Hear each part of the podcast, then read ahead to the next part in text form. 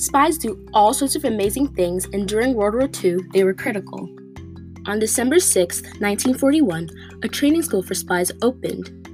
Camp X, formerly known as Special Training School 103, helped the Special Operations Executive that the British agency started to promote sabotage and espionage. STS 103 was in Ontario, Canada, in a place now known as Intrepid Park. Camp X was a vast stretch of farmland that offered many spaces for spies to train. Usually, spies are people who already have access to government information or are skilled in multiple languages. They prepare for a few weeks and learn all the basics of espionage in the camps. Carolyn Davis was a spy in training at Camp X. Her dad was part of the SOE initiative during World War I, so it wasn't a surprise when she showed up for training at Camp X.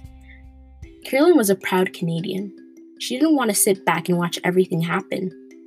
Carolyn wanted to be there, to fight, to help her country. So, she decided to follow her father's footsteps in espionage. She trained meticulously from dawn to dusk, learning all about the espionage basics for about a month. Carolyn learned how to parachute jump, to map read, Morse code, and how to disguise herself. She learned how to use many different weapons, such as firearms. Carolyn spent a lot of time at the firing range to perfect her shot.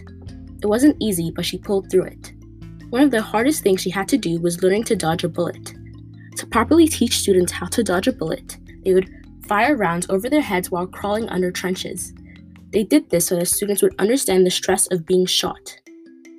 One of the things Carolyn had to do was go on a mock mission. One of her tasks was to recover a document for one of the local businesses without being caught. She felt accomplished and ready after doing multiple missions and clearing them.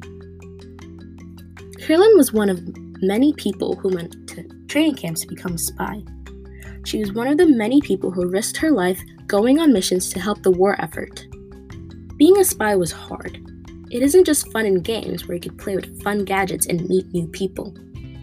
Being a spy meant you risked your life for the greater good. They saved thousands of people by getting information from the enemy. The data could help allies prepare for a new weapon or stop an invasion happening. That is why it was essential to pass all the necessary training. That is why places like Camp X were critical. Around 500 spies passed through Camp X during World War II. Although Camp X was demolished and officially closed in 1969, its memory is still alive.